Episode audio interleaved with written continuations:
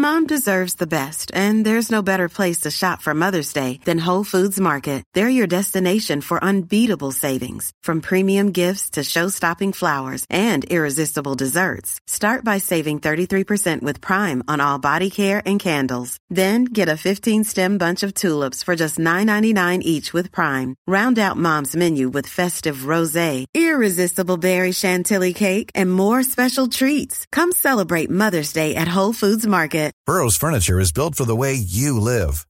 From ensuring easy assembly and disassembly to honoring highly requested new colors for their award-winning seating, they always have their customers in mind. Their modular seating is made out of durable materials to last and grow with you. And with Burrow, you always get fast, free shipping. Get up to 60% off during Burrow's Memorial Day sale at burrow.com slash ACAST. That's burrow.com slash ACAST. burrow.com slash ACAST. Quality sleep is essential. That's why the Sleep Number Smart Bed is designed for your ever evolving sleep needs. Need a bed that's firmer or softer on either side? Helps you sleep at a comfortable temperature? Sleep Number Smart Beds let you individualize your comfort so you sleep better together. JD Power ranks Sleep Number number 1 in customer satisfaction with mattresses purchased in-store. And now save 40% on the Sleep Number limited edition Smart Bed for a limited time. For JD Power 2023 award information, visit jdpower.com/awards. Only at Sleep Number stores or sleepnumber.com. You are listening to Inside F1 with Joe Saward on Missed Apex podcast. We live F1.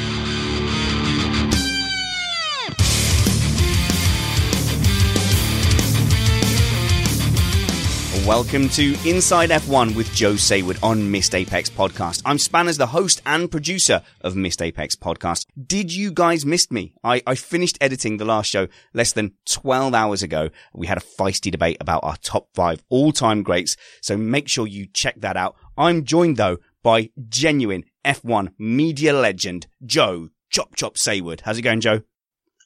No, you're not on mute. I've unmuted you. Oh, okay. It was worth a try. I thought I'd just wind you up a bit. Okay, no, I'm fine, apart from being ill as a dog, yes. Oh, See, I went to Mexico last week and drank the water, so I, I'm not entirely healthy, but there you are. The less details about that, the better. Joe, I, I saw you though promoting your... Actually, I know I have to I have to challenge that because the water was worse in, in Austin. We had a, we had a orders in Austin not to drink the water because there'd been all kinds of problems there. Mexico was apparently fine, so it was kind of bizarre. It was all back to front. Oh, Well, it, was fine until I drank some, of course, but that's another story. I feel terrible for you. I saw you on Sky TV, Joe, promoting your book, uh, Fascinating F1 Facts. But once again, they cut out the bit where you promoted Missed Apex podcast. Those gits. What can I say? I mean, you know, clearly they, there's a conspiracy against you. They're, they're scared of us. They see us you know, coming. you know what? Um, uh, somebody I, I can't remember who it was now. I think it was probably um, Oscar Wilde said when someone complained about a conspiracy of silence against him. you know what he said? Go on. Join it. Oh, come on, Joe. You got, you got to spread the fame of Missed Apex. We, Oh, surely. I see. Fame, fame. The price of what is fame nowadays? What is celebrity? You just have to have a YouTube. I need to play a game and film myself doing it, and then I'll become a YouTube legend. Right. The only thing is, they don't play computer games. Are you feeling in any way angry about Formula E's new YouTube policy then, Joe? No, not at all. It's, it's the fastest way I know to buy people to watch your telly show. You just rent somebody who's got 19 million followers and hope that half of them will go and watch your racing. So um, even if the bloke knows absolutely nothing about motor racing, perfectly reasonable to have your lead commentator as a complete. Actually, let's let's not go down there because I might say something stupid. Well, well, I tell you what, having daytime Joe makes a big difference because I don't think evening Joe would have censored himself there. In France, though, isn't it legal after 1 p.m. You you have to have a drink? What? I thought in France you have to I've to drink broken wine. The law. I've broken the law quickly and must go and get one. Um, no, I don't think it's entirely legal. Um, illegal, whatever. No, I haven't had a drink yet. Um, and probably it will be um a while before I do. But there you are. So let's explain to people what is going on with the Formula E broadcasting that's clearly triggered you. They are going exclusive on YouTube and they're using, are they using YouTube personalities? They're not doing the commentary, are they? They're just doing like the pre-show and the post-show. Well, I think they are. I don't know. I mean, I read commentary, so Um, there are two of them. One of them apparently does it quite often, but the, the other one is just sort of some some bloke um, who is famous for filming himself playing FIFA, some game or other by Sony, and then talking about it, and then doing little tricks with it, and then um, having an, a, a boxing match. Oh, And he's he's got 90, well, white collar boxing apparently, which I don't know what that means, but it's something to do with people who've never boxed before hitting each other. And he 19 million people followed him. Now, I can't work out why 19 people, 19 million, let alone 19, 19 million people would want to watch an incompetent amateur boxer hitting somebody who's an incompetent am- amateur boxer. But there you go. Maybe we should have a punch up. You know, maybe we should, uh, or we also have to be a DJ, do a bit of rap, um, um, eat sandwiches on telly. Who knows what you have to do? But I just I find the whole thing completely crazy. I don't understand modern celebrity at all. I think we're celebs, you know, but I just need loads of money, you know. Well, Joe, we've just had a Twitter come in from a uh, at Spanners Ready who says, if you could have a white collar boxing match against any other F1 media personality, who would it be?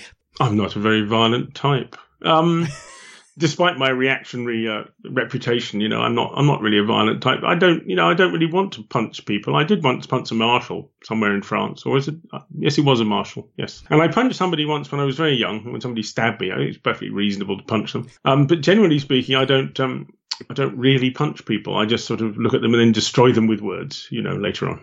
So, Ted. No, no, no, no, no. Ted, Ted's like me. He's a very gentle soul, you know. I bet he is. I bet he is. Why don't we talk some F1?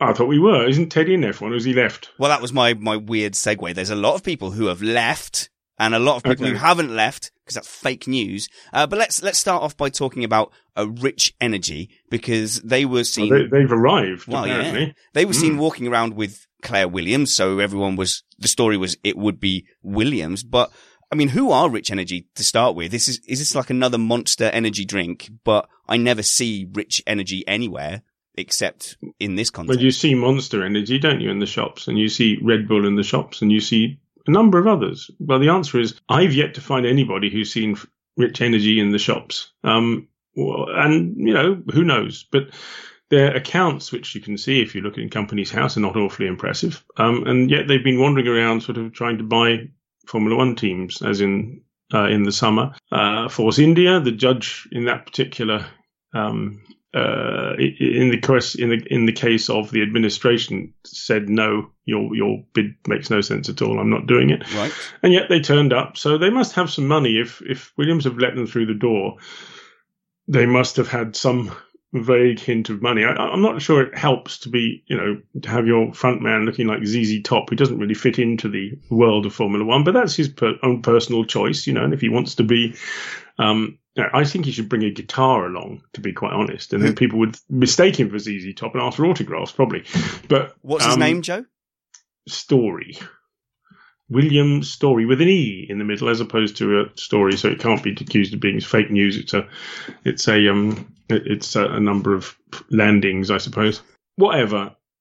He, uh, he was wandering around with Claire on the grid in Austin, and the following week he had four days later actually he'd signed a deal with Haas. I think it's fairly simple. Um, to explain it, Haas offered him considerably more space for the same amount of money or half the money or whatever it was. Anyway, there's obviously some reason that Rich Energy went, ooh, we like that, we'll have that. Wow, that is Um, some beard he's got. I've just Googled it, and on the Google image search, he is pictured with just about everyone in F1. He's there next to Nico Rosberg, Claire Williams, Robert Kubica, uh, Bob Fernley. Just wow, like he is. That's fully- three people who aren't in F1 anymore. Oh, right. There we go. Yeah. well, okay. Claire Williams is still there, but otherwise, no, everyone else has gone. Nico Rosberg is desperately clinging on, trying to become a YouTube celebrity or something, but he's not in F1 anymore. No. Well, at he's, he is occasionally turning up doing TV commentary in 37 different languages, you know. So what will this mean for Haas F1? Does it mean they will turn up in black and gold next year? Will it mean they've got more development, less freedom? How does it affect their Ferrari relationship? I don't think it affects anything really. It's just a pile of money. As to how big the pile is, is another question. I think the answer as to how big the pile is is to what colour the car will be. And you know, I would see it's logical to have it black and gold. There's no reason to have Haas in Haas colours anymore. He's he's done his three years of promoting Haas um, machinery, so I suppose you can afford to sell the car cheap. Um, as to what it's all about, I really don't know. Um, I know that behind it all, Uh, Mr. Storey keeps talking about billionaires who are supporting him, um, and I think we've identified a number of those. One of whom may be Bernie Ecclestone, but let's not go there. There's a man called Mr. David Sullivan, and there's someone called David Gold, and David Sullivan and David Gold go back a long way to the days of Ann Summers sex shops and and grubby photographs and Ooh, things ah. like that. They then uh, they then bought um, uh, the Sunday Sport or the Daily Sport and made a load of money. Uh, actually, it was fake news. They sort of in, well, they didn't invent fake news. It was copied from the Americans, inevitably. Um, there was a ma- there was a newspaper in in Florida called Weekly World News, which had wonderful headlines like "Cannibal Tribe Doomed After Eating AIDS Victim" and stories like that. Oh, how did Um, that? How, how, what happened? Are they okay? Well, I don't know, but um, that was a very long time ago. Uh, I think the, the sport, the Daily Sport, um, became most famous for World War II bomber found in space. I think was their major headline. Anyway, they they had a picture of a B twenty something or other. 25 maybe flying around in space which was you know it was it was obviously a bit daft.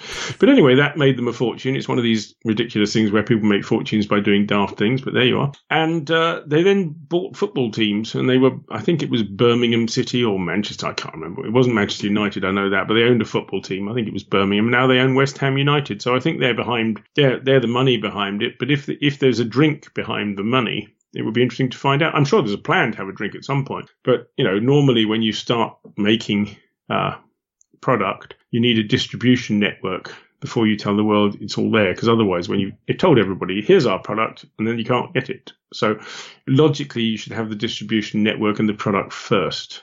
Um, but there you are. Good for them. Then maybe you know, maybe if you grow a long beard, you can have strange business views which are more successful than mine. Fair enough. I can't grow a beard. That makes me sad. Can I much, but there you go, scrabbly old thing here.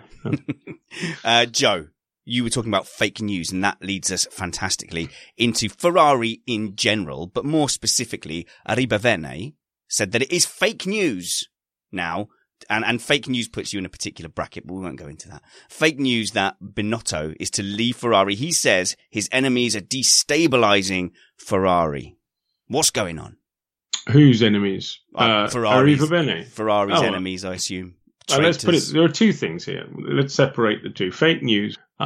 is is a is a Trumpian thing, and fake news is designed deliberately to undermine the media. Um, and sadly, a lot of people are believing it. it. I mean, it obviously hasn't helped some of the behaviour of some of the media, but it's not anything like as bad. And you know, Trump is uh, a very dangerous man, and we need to make sure that people understand that, and we have to tell the truth about him as much as possible. And uh, there we are. So fake news is one thing.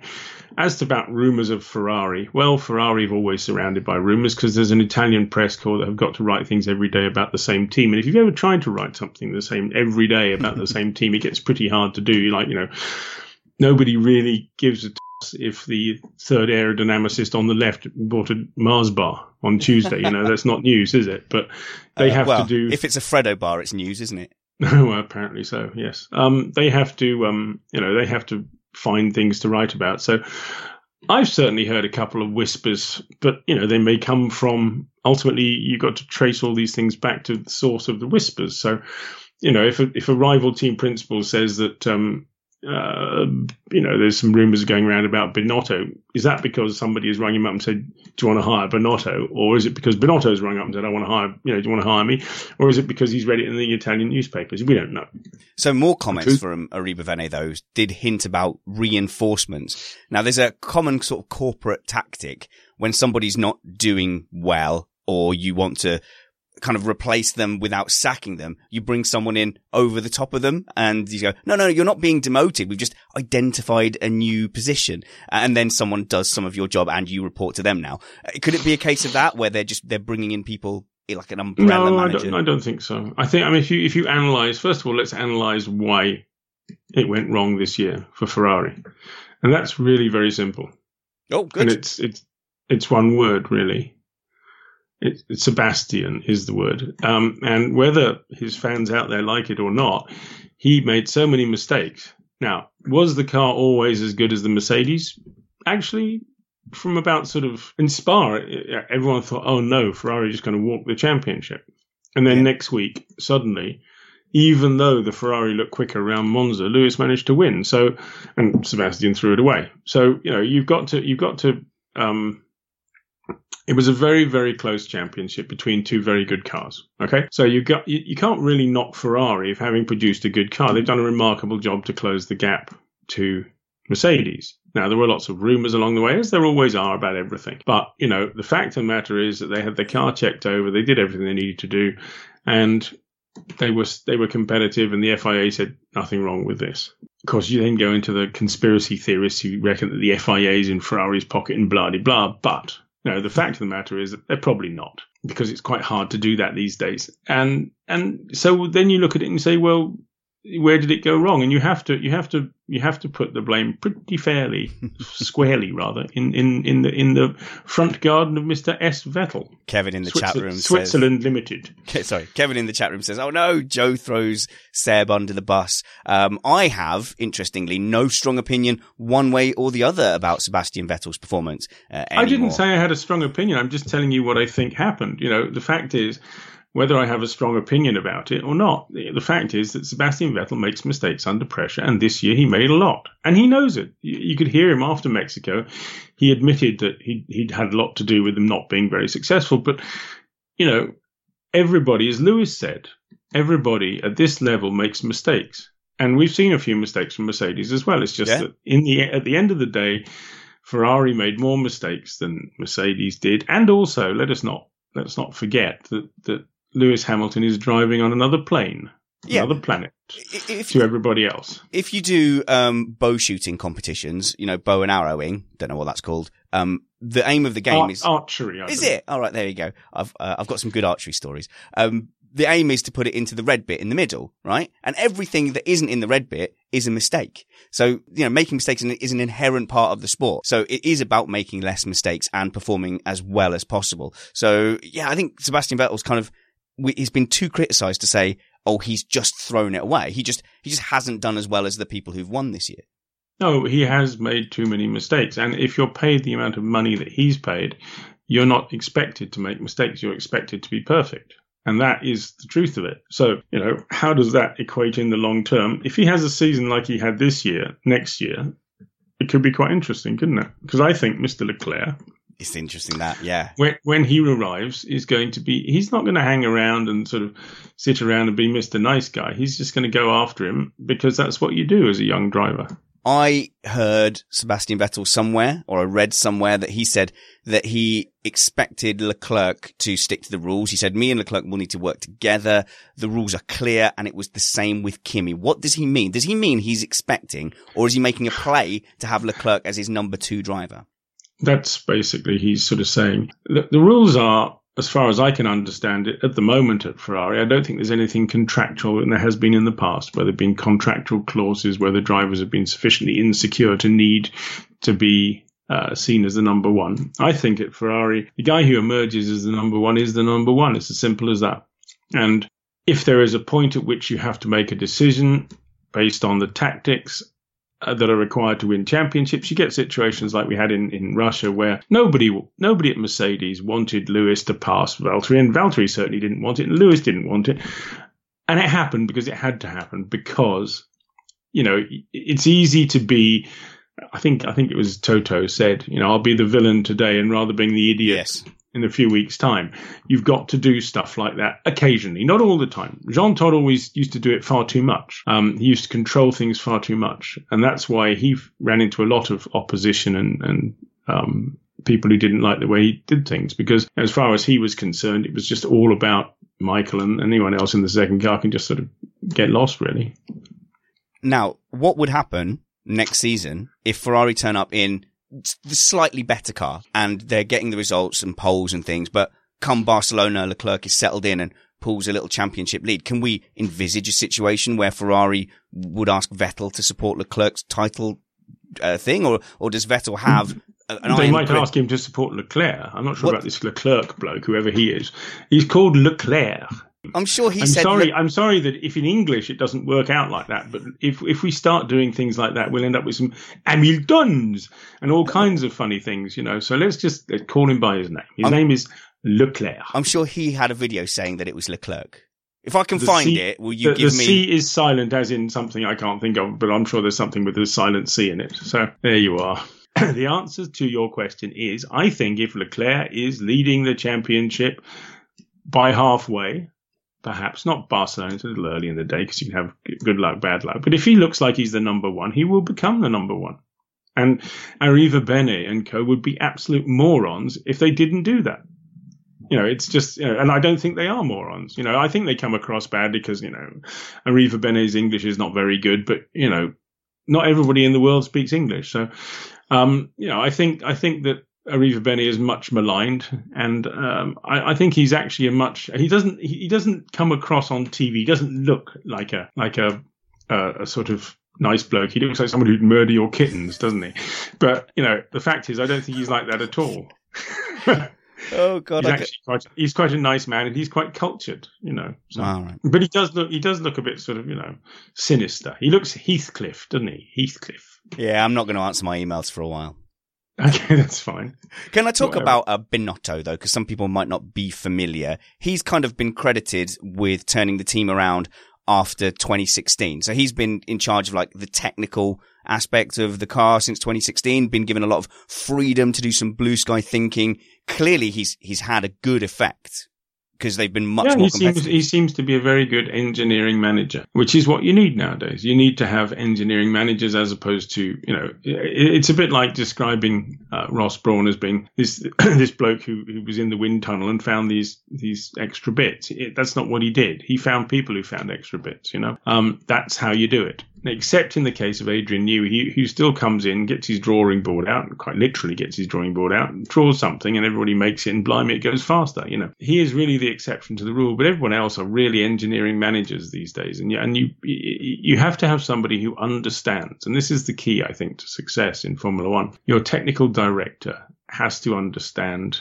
aerodynamics because otherwise the aerodynamicist will pull the wool over his eyes um, and because yes. aerodynamicists always have great stories about what's going on, but the reality is that sometimes it's just a load of old waffle. And this is where, if you understand the waffling, um, and and you understand what they're doing wrong, then you can say to them, "No, this is not correct." But otherwise, it's this mysterious black art, a bit like tires, to be honest. You know, um, know, very few people really understand what tires, what's going on with tires. I haven't a clue what's going on with tires. I should add, you know, black round rubber things that grip the road or not. Are you saying you don't listen to Missed Apex F1 Tech Time with Matthew Somerfield? Uh, Matthew oh. Somerfield is a is a tire technician these days. Is he? Well, I don't know. He plays one on the internet. okay, very good. I, I don't know. He says he understands um, what's going on with the tires. Right, Summers, you're lying to me. I didn't say that. I'm Joe Saward I, calls I out Summers I don't understand. I understand they grip the road or not, but as to why they grip the road and the temperatures, all the rest, it, it's just you know. And if you talk to tire people, they're quite funny because they'll put all kinds of things in tires, thinking they'll make a difference. You know, all the mixtures they have and all this sort of stuff. Um, but nowadays it's a little bit different because they're trying to make tires that that don't work. Um, which is kind of bizarre and back to front. In the old days, when you have a tire war, you're usually trying to make the best possible tire. These days, they're trying to make the tires that will go off at different times. But basically, they're designing for failure, which is an interesting idea. Uh, just uh, say hello to the chat room, the people who joined us for this lunchtime episode. Somebody says I'm not using my mug. That's uh, socialist. That's because not enough people went to missedapexpodcast.com and, and bought mugs. So now I can't afford to use that mug anymore. That doesn't make any sense, but go check out our mugs. John Palmer, Sebastian Vettel will leave and sulk if he doesn't beat Leclerc. Uh, and considering the bad place Vettel is in, I have no doubt the team will favour Leclerc if he gets the upper hand. It's certainly going to be very, very interesting at Ferrari next season. I found it very interesting what you were saying there about the difference between the kind of Steve Jobs type figure with this vision, such as Adrian Newey doing his engineering and then people going and manufacturing that. That is quite a, uh, what do you call it? Like a, a very top down approach. I would imagine that firms such as Mercedes, and I say firm because they operate more like an engineering company, it seems from the outside, will have a bunch of people who will identify areas of weakness and then they will just task a team of engineers. Find me performance in this section here. Find me performance here without interfering with that. Mm. And then you'll get a bunch of people who only see the very narrow part of the car they're working on. Well, one of the things that was really interesting in recent weeks since we had the last podcast was in Austin, there was a, um, I don't know how to describe it. It was a business conference, really, with MIT and Formula One getting together and discussing how to improve your business. Now, in the course of this, um, there was a question about innovation, and the MIT professors were, were absolutely brilliant on the subject of innovation, how it happens, what stops it. And one of the things you have to do to innovate is to have everyone talking to one another uh, and, and not what they call the bunker mentality. Now, getting everyone together inevitably results in conflict because they all think, you know, the, the mechanical designers think the aerodynamicists are, are beep, um, you know, and uh, it, it's a bit like the Royal Air Force with Bomber Command, Fighter Command, and Coastal Command. You know, everyone knows who the flyboy heroes are, but the other blokes do an important job as well. You see, so um, they all they all have a fight if they get together. And what you have to do is you have to have conflict. What are you doing? Practicing to be on YouTube, I guess. No one can um, see that, Joe. You're, you're letting them behind the curtain. Yes, I was demonstrating my fighty pose. Right, very good. Well, just declare war on somebody and you'll get 19 million followers straight away. Anyway, um, moving swiftly on from that, uh, basically, if you if you get positive conflict, in other words, they start listening to each other and produce a better result, then you have innovation that's possible because you're opening the minds of the different bunkers to mix with one another. And that was really interesting stuff. Anyway, there you are. That was all part of Formula One too. Good. Let's all go to Twitter where we ask people to ask you things. So they got in touch with us at Missed Apex F1 and Joe is at Joe Saward and I'm at Spanners Ready if anybody would care. Rosie says, what is more important to win for an F1 team, the Drivers' Championship or the Constructors' Championship? But my, my little tilt on that would be, I think it's the, the Drivers' Championship, but given that that is settled now, how much will Ferrari take comfort if they do manage to win the constructors championship? It's got nothing to do with comfort. It's to do with money. Cash. Okay. The drivers championship is the fighter command. They're the guys, the fly boys, you know, the, the fly halves in rugby, the pretty boys who win the races and all the rest of the shoot down the, the, the bad guys, etc. So they're the heroes and they get all the glory and that's what the, that's what the uh, TV follows. Now, in terms of the the uh, the team, the constructors' championship's way more important because they get paid as to the position they finish in the championship, and one position change can be worth a great deal of money. So, like 10 million, for example. So, you know, you can have a point at the end of the season. If somebody scores a point, you'll, you'll see t- teams going absolutely berserk sometimes. And you think, what on earth's all that about over one point? But the fact is that that one point might be worth 10 million. So, and 10 million is quite a lot of money. It's loads. Particularly in the days when there are no sponsors left, apart from people with beards, of course. Joe, can I ask you things of a personal nature? You can try. I will then.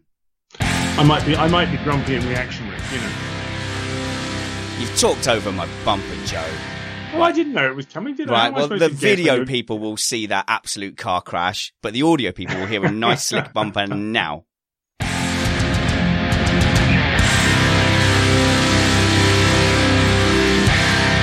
Joe, we've had Darren Johnson at Daz the Gardener on Twitter ask, does Joe expect to do a live event in the UK at the end of the season this year? Of course, he's talking about your audiences with Joe Saward, where we all gather in a room and they install a tree and we all gather round that tree, sipping lemonade, listening to stories from Uncle Joe.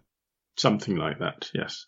Uh, yeah, I am hoping to, but um, I'm having some trouble actually communicating with uh, the venue at the moment. So hopefully it will be sorted out shortly, maybe this afternoon if I'm uh, able to. Um, I do intend to do one. I hope to do one on the Friday, the first Friday of uh, December. That's the that's the plan. Whether it can happen, I don't know. It really is dependent on venue. So, London. in principle, in principle, yes. In reality, we'll see. So London, though, if it happens. London, yes. London. All right, cool. Cool. Can I come? No. You'll get me in. Mates rates, Oh, come I'll, on. I'll charge you. Yeah, Oh, yeah. mate.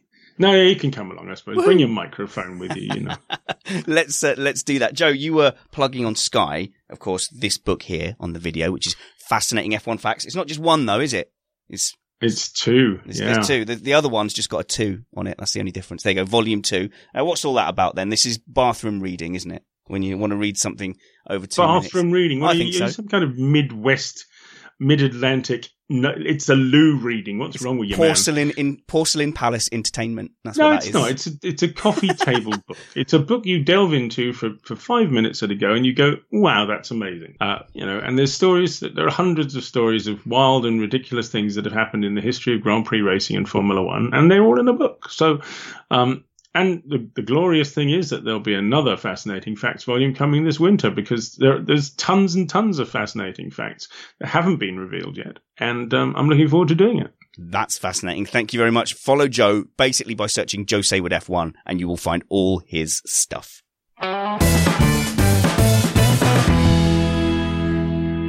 In telling Joe to shush for that bumper, I ended up hitting my own mic. Right, this is a disaster. This is what I, happens. what- what's a, I thought a bumper was a thing on the front of a car that you ran into other people with. We could so call the it- bumper is now music, is it? We I'm not it- cool enough to know these things. we could know, call it a sting, couldn't we? It's all it's all very radio, Joe. Do, do try Is to that keep up. sick? Is that sick or what? That was Yeah. about ten years ago. Yeah, that was ten years ago. Okay, well, I'm sorry, but you're, the YouTube hero, he was talking about sick the other day, and I thought, oh, poor fellow. Apparently, it meant it was really good. So there you are. So Oh dear, we are sounding very old on Twitter. no, I'm not. I'm I'm not in reactionary at all. I'm all for it. I said you sound old.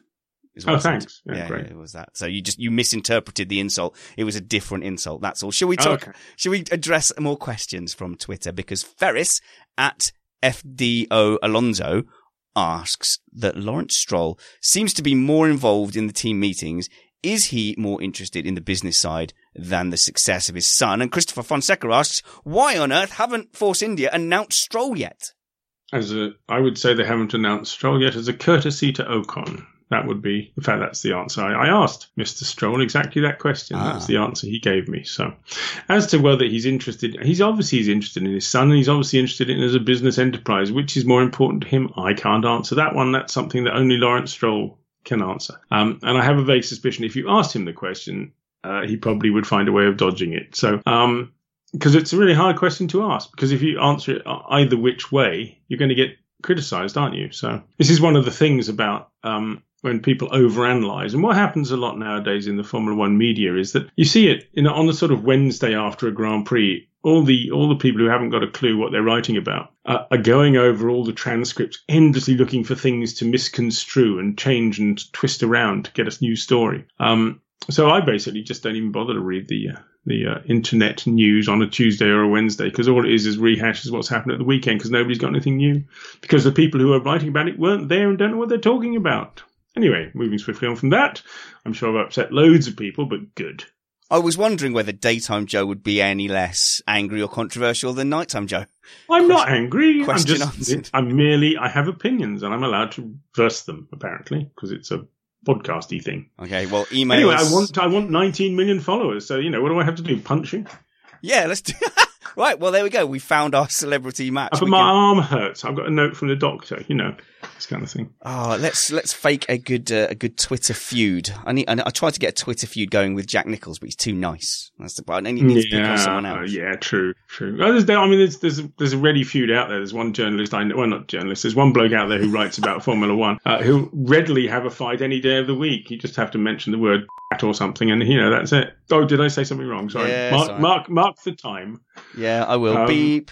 Yeah, so, Yeah. uh, that's okay. I don't think you need to name names because I, I think I think we've all we've all seen. I think recently. So that's There was a very interesting. There was a very interesting uh, survey I saw. Somebody tweeted, Twitter, t- thingy bobbed the other day about who's the best journalist in Formula One, which of course is is going to get the answer you wanted to have.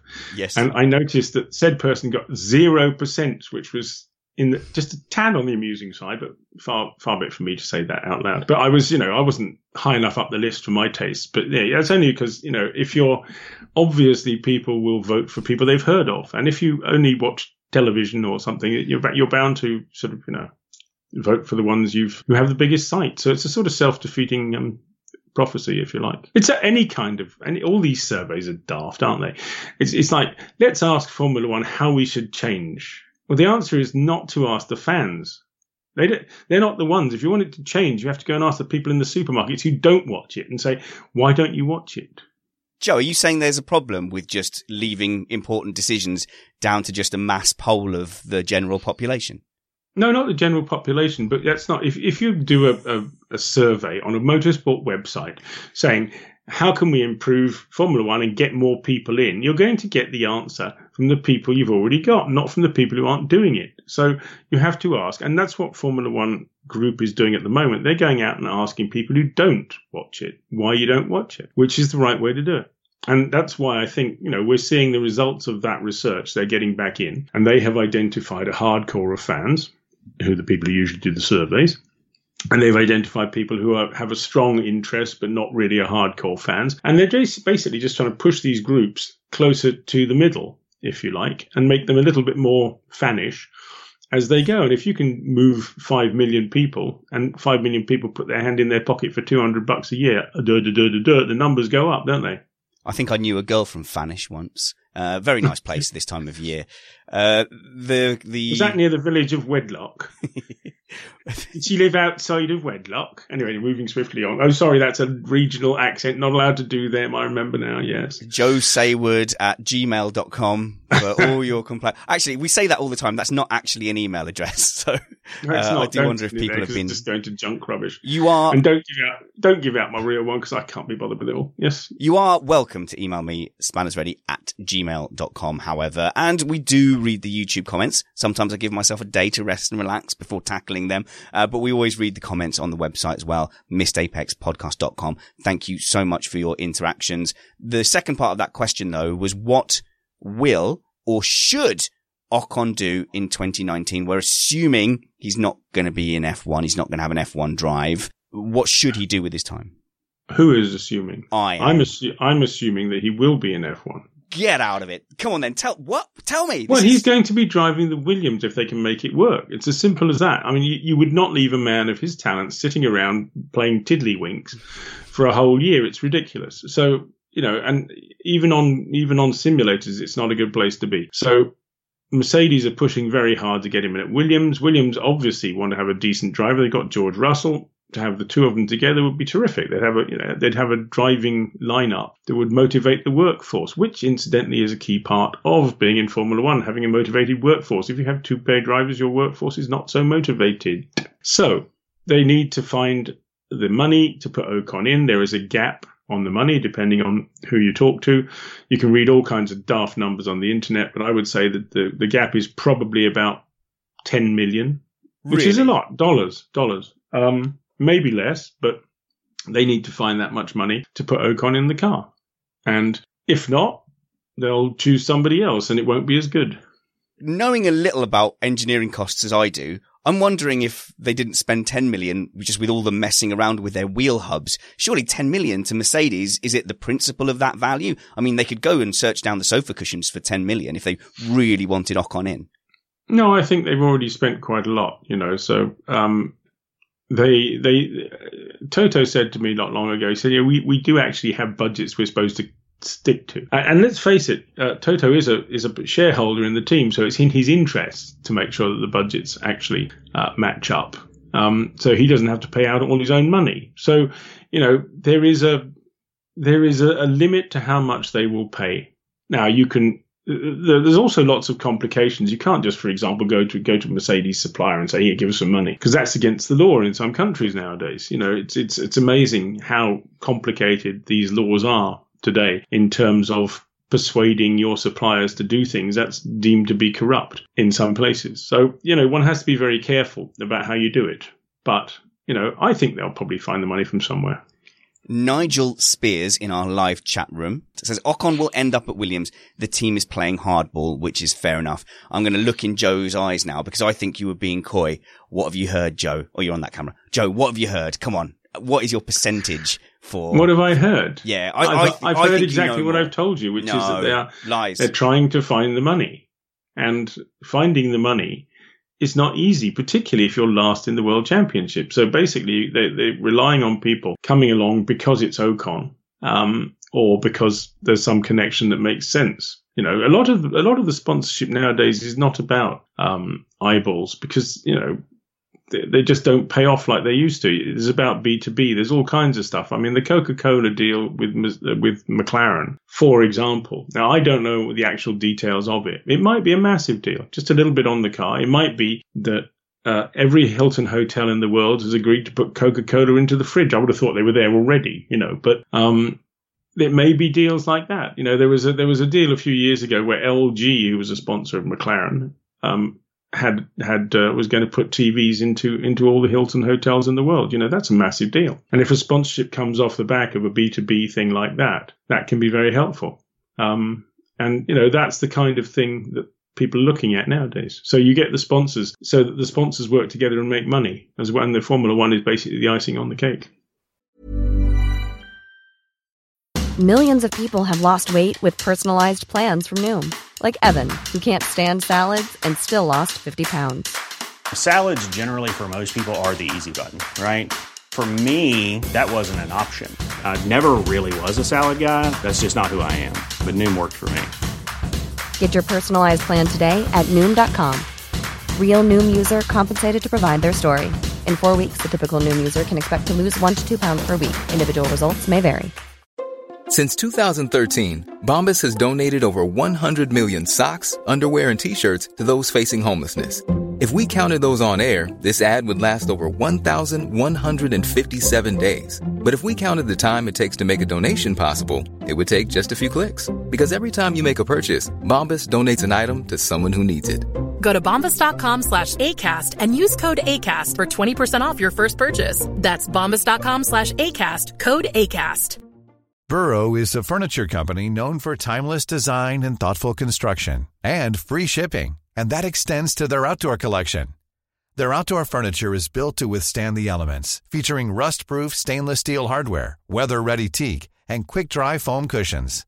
For Memorial Day, get 15% off your Burrow purchase at burrow.com slash ACAST and up to 25% off outdoor. That's up to 25% off outdoor furniture at burrow.com That's good. Well, sometimes, Joe. I was going to say you're speechless. For a No, minute. sometimes you, I think you finish the sentence, and then I start talking, and then you start talking, and then everybody yells at me for cutting off the eminent and uh, talismanic Joe Sawards. You see, so I was, manic. I was I, super I, making prefer the second bit. Talis, I'm not so sure, but manic, mm, maybe. I anyway, yes. Another question. Is there another question? yeah, of course there is. It's limitless. You're a very popular boy, Joe. That's why we have you on here. Can you imagine being a podcast and dropping Joe Saward from your from your episode list? What idiots! oh, that's a terrible thing to say. I thought I'd just join in. Here we go. Sandra on Twitter at Sandra24Jan says, what next for Smedley? If F1, where, or Formula E, Rob Smedley, I've just heard that over message today, actually. He's leaving Williams. Well, if you'd read my newsletter, you would read it two weeks ago. I can't afford that, Joe. That's for big well, shots. that's the. I mean, I've had that one. That was in uh, the Austin edition. So that's one, two, three, three uh, weeks ago. I actually wrote that story.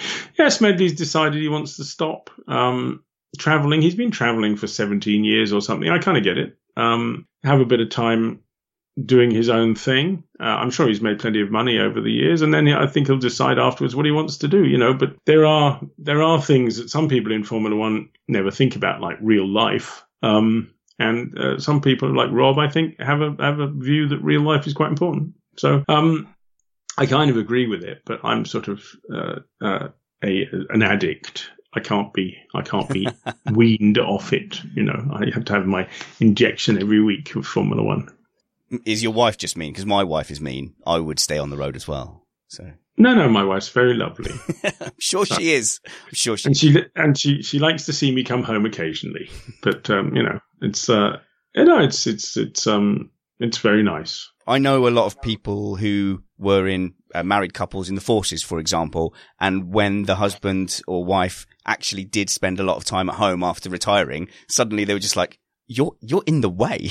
this is my house." Yeah, or, or really, did I marry this person? I understand that. Yeah, yeah, it's a, it, it is it is a common um, thing. But you know, I think that uh, if you spend, put it this way, being being um, being married uh, in, and being involved in Formula One, you're sort of away half the time. So you're only sort of married for half the time. So, you know, the seven year itch comes after 14 years, apparently, you know. So I don't know. We'll have to see, won't we? But um, that's just, uh, it, it's an occupational necessity to do what we do. Now, I don't know where the limit is. I think I think there's a lot of people sort of saying we're pretty near the limit, and there is a sort of um, a swirl of people saying less is more. Perhaps we should go back to fewer races and, and make more money off the fewer races, but it's quite hard to do that as well. So yeah, I don't know if 23, 24 races is really very sensible at a time when uh, attention spans are getting smaller um, and races are getting shorter. It's really interesting with, with e racing.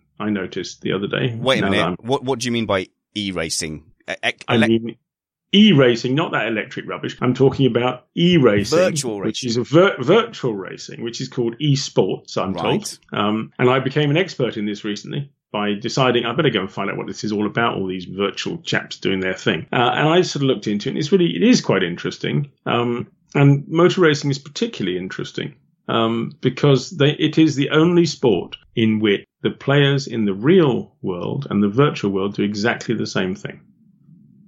Think about that for a minute.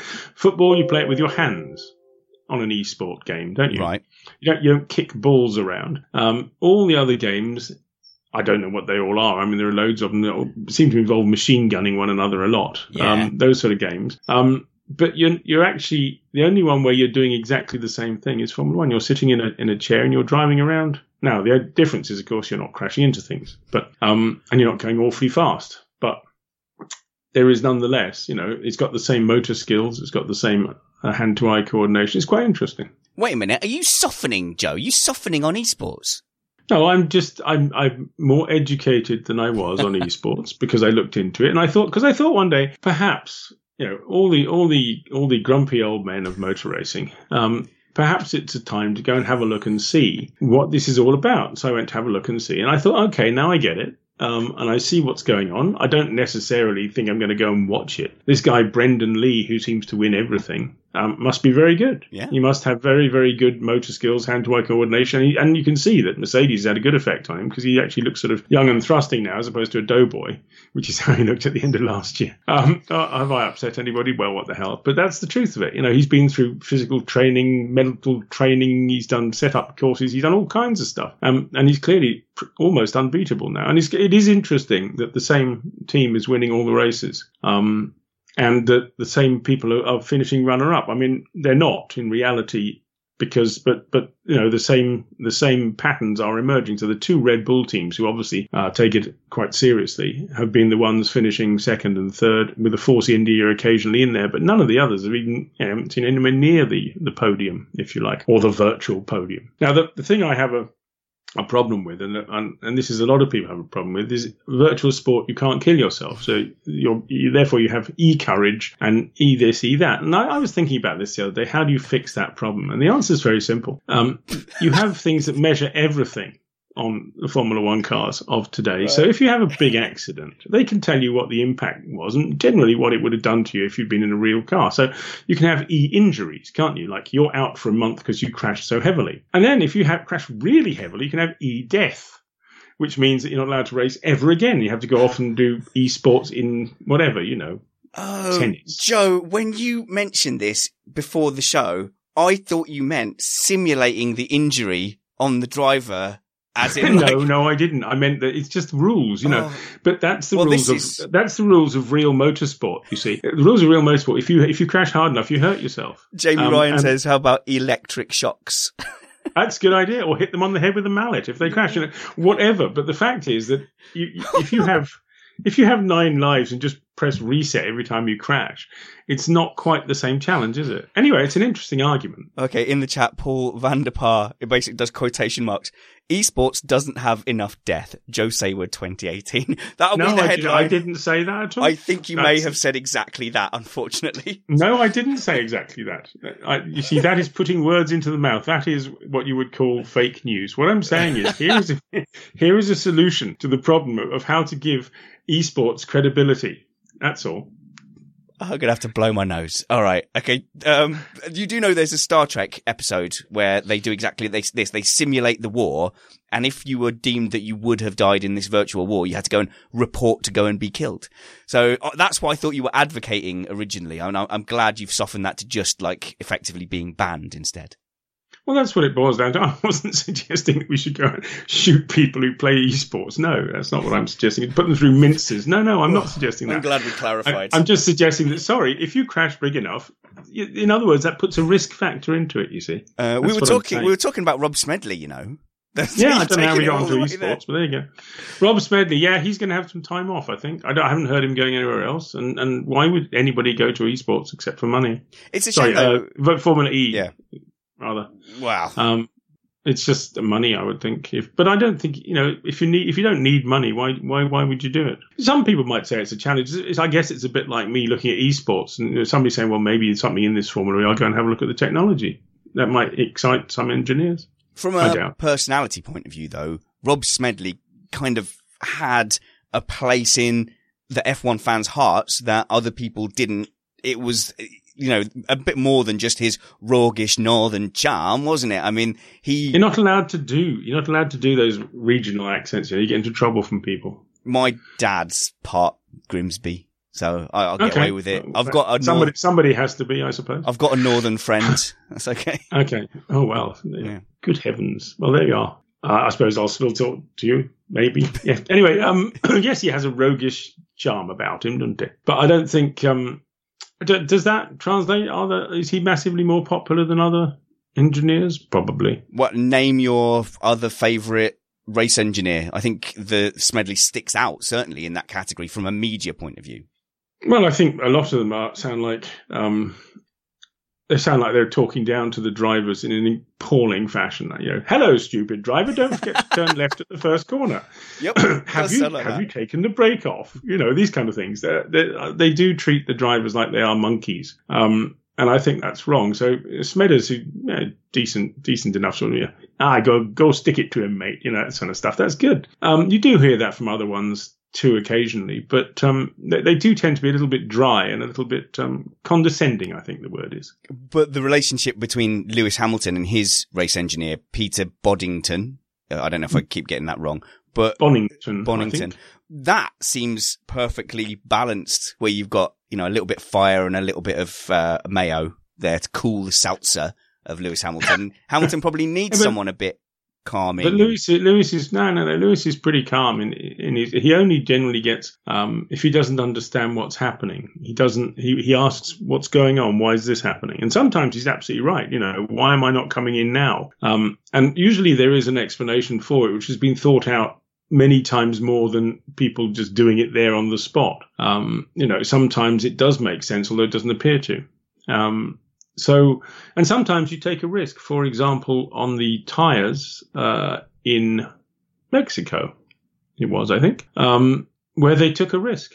You know, oh no, it was Austin, wasn't it? You come in if he doesn't. Um, yeah. Basically, the Mercedes has been has been struggling a little bit on the tires and um, in recent races, and so you, you, you take risks in, in, the hope that things will come out in your favor. And if, if you're taking a risk on a tire that's not there, and in Austin, of course, you had this situation where there was no practice to actually test everything out in advance. It was more difficult to choose. So they, they, they made a call, which, which actually would have been quite clever if the tires had been able to do it, but the tires weren't able to do it. So, you know, it's, it's always the way. Some, whatever you call, sometimes it's going to be wrong. So the strategists are just like most people. You know, the strategists are you're on the hiding to nothing because um, when things go right, you look great. When things go wrong, you look stupid. Did you like the unpredictability brought about by having less practice time? Because obviously lots of people are there suddenly called for, right, let's get rid of all Friday practice. Or do you like the teams competing when they have honed it and they are massively prepared and they are at the top of their game? Well, that's a very interesting question. And I haven't really got an answer that um, I've really thought through.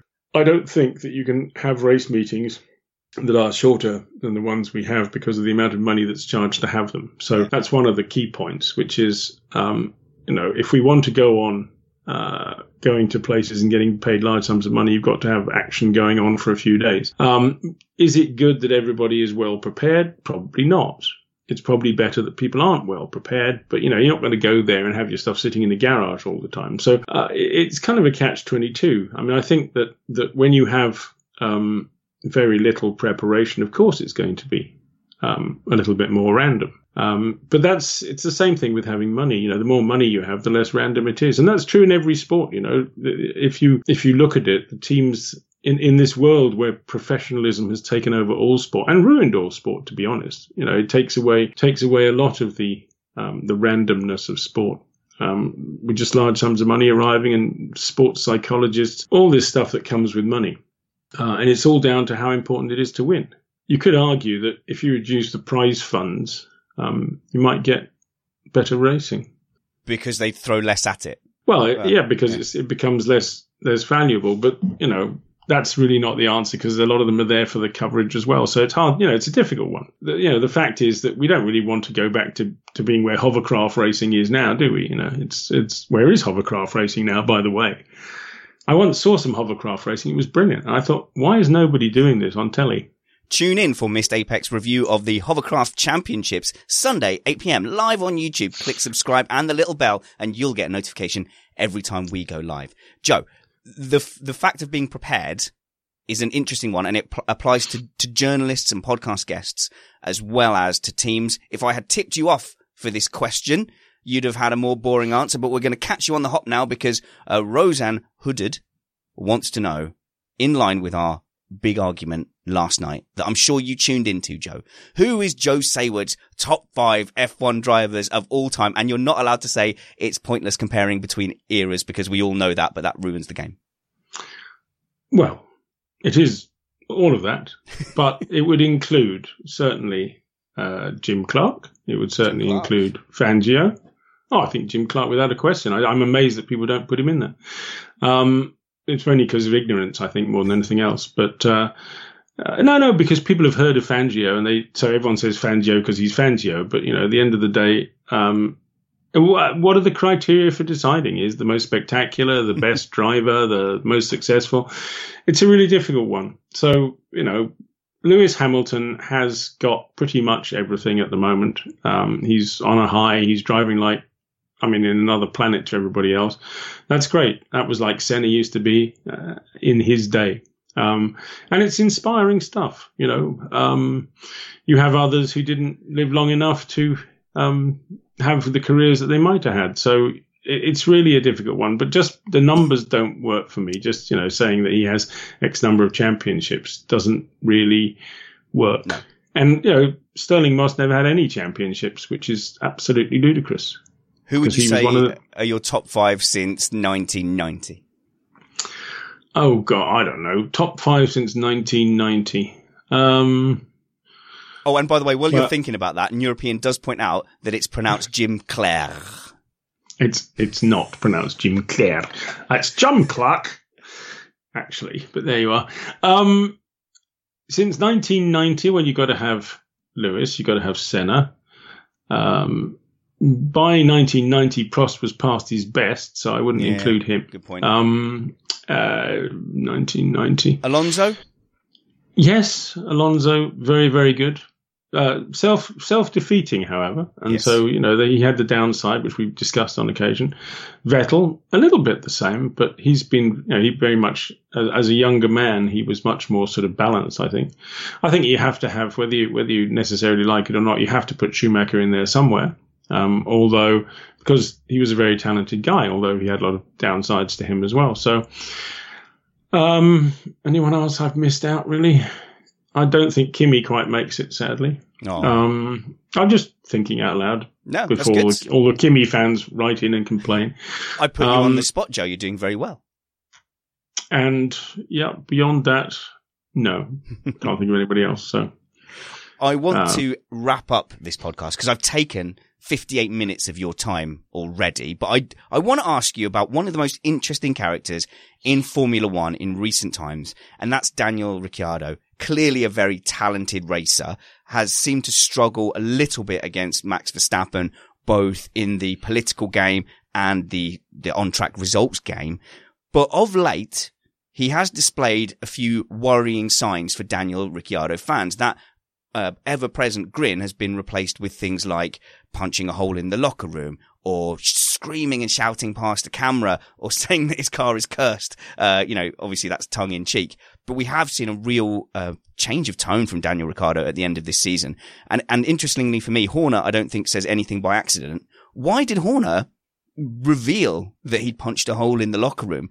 That says to me that it sort of betrays a little bit of an underlying breakdown in that relationship.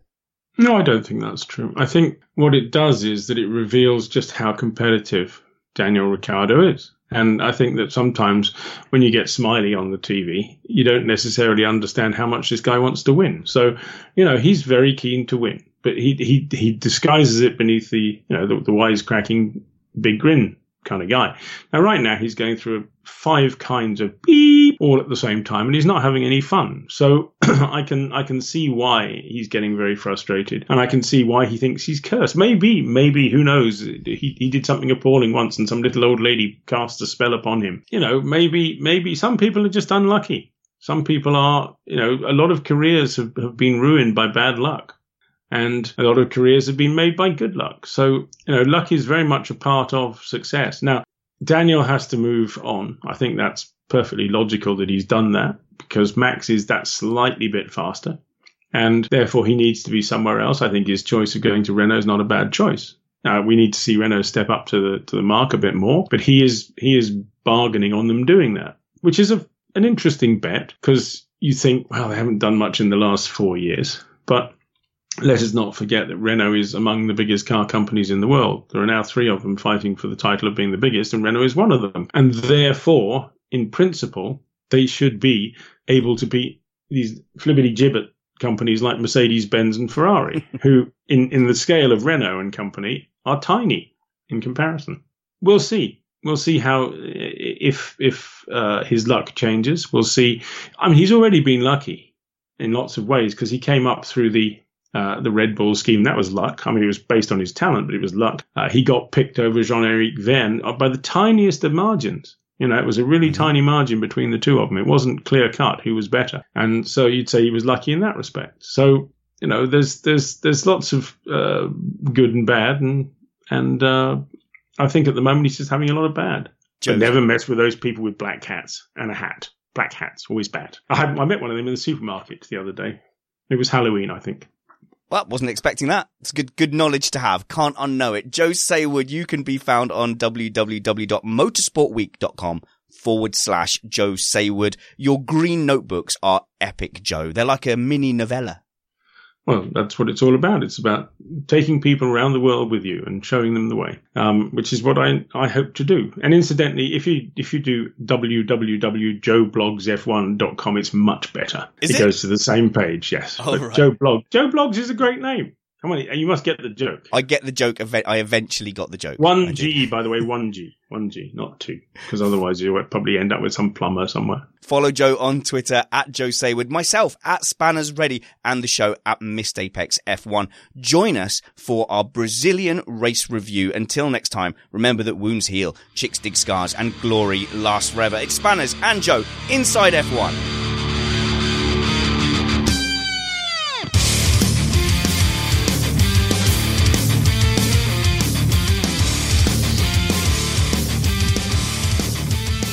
I mean, the unedited version is worth the price of entry for the live stream. The audio version is edited with the advisement of our lawyers. Mom deserves the best, and there's no better place to shop for Mother's Day than Whole Foods Market. They're your destination for unbeatable savings, from premium gifts to show-stopping flowers and irresistible desserts. Start by saving 33% with Prime on all body care and candles. Then get a 15-stem bunch of tulips for just $9.99 each with Prime. Round out Mom's menu with festive rosé, irresistible berry chantilly cake, and more special treats. Come celebrate Mother's Day at Whole Foods Market. Flexibility is great. That's why there's yoga. Flexibility for your insurance coverage is great too. That's why there's United Healthcare Insurance Plans. Underwritten by Golden Rule Insurance Company, United Healthcare Insurance Plans offer flexible, budget friendly coverage for medical, vision, dental, and more. One of these plans may be right for you if you're, say, between jobs, coming off your parents' plan, turning a side hustle into a full hustle, or even missed open enrollment. Want more flexibility? Find out more about United Healthcare Insurance Plans at uhone.com. Planning for your next trip? Elevate your travel style with Quince. Quince has all the jet setting essentials you'll want for your next getaway, like European linen, premium luggage options, buttery soft Italian leather bags, and so much more. And it's all priced at 50 to 80% less than similar brands. Plus, Quince only works with factories that use safe and ethical manufacturing practices. Pack your bags with high-quality essentials you'll be wearing for vacations to come with Quince. Go to quince.com slash trip for free shipping and 365-day returns. Want flexibility? Take yoga. Want flexibility with your health insurance? Check out United Healthcare Insurance Plans. Underwritten by Golden Rule Insurance Company, they offer flexible, budget-friendly medical, dental, and vision coverage that may be right for you. More at uhone.com.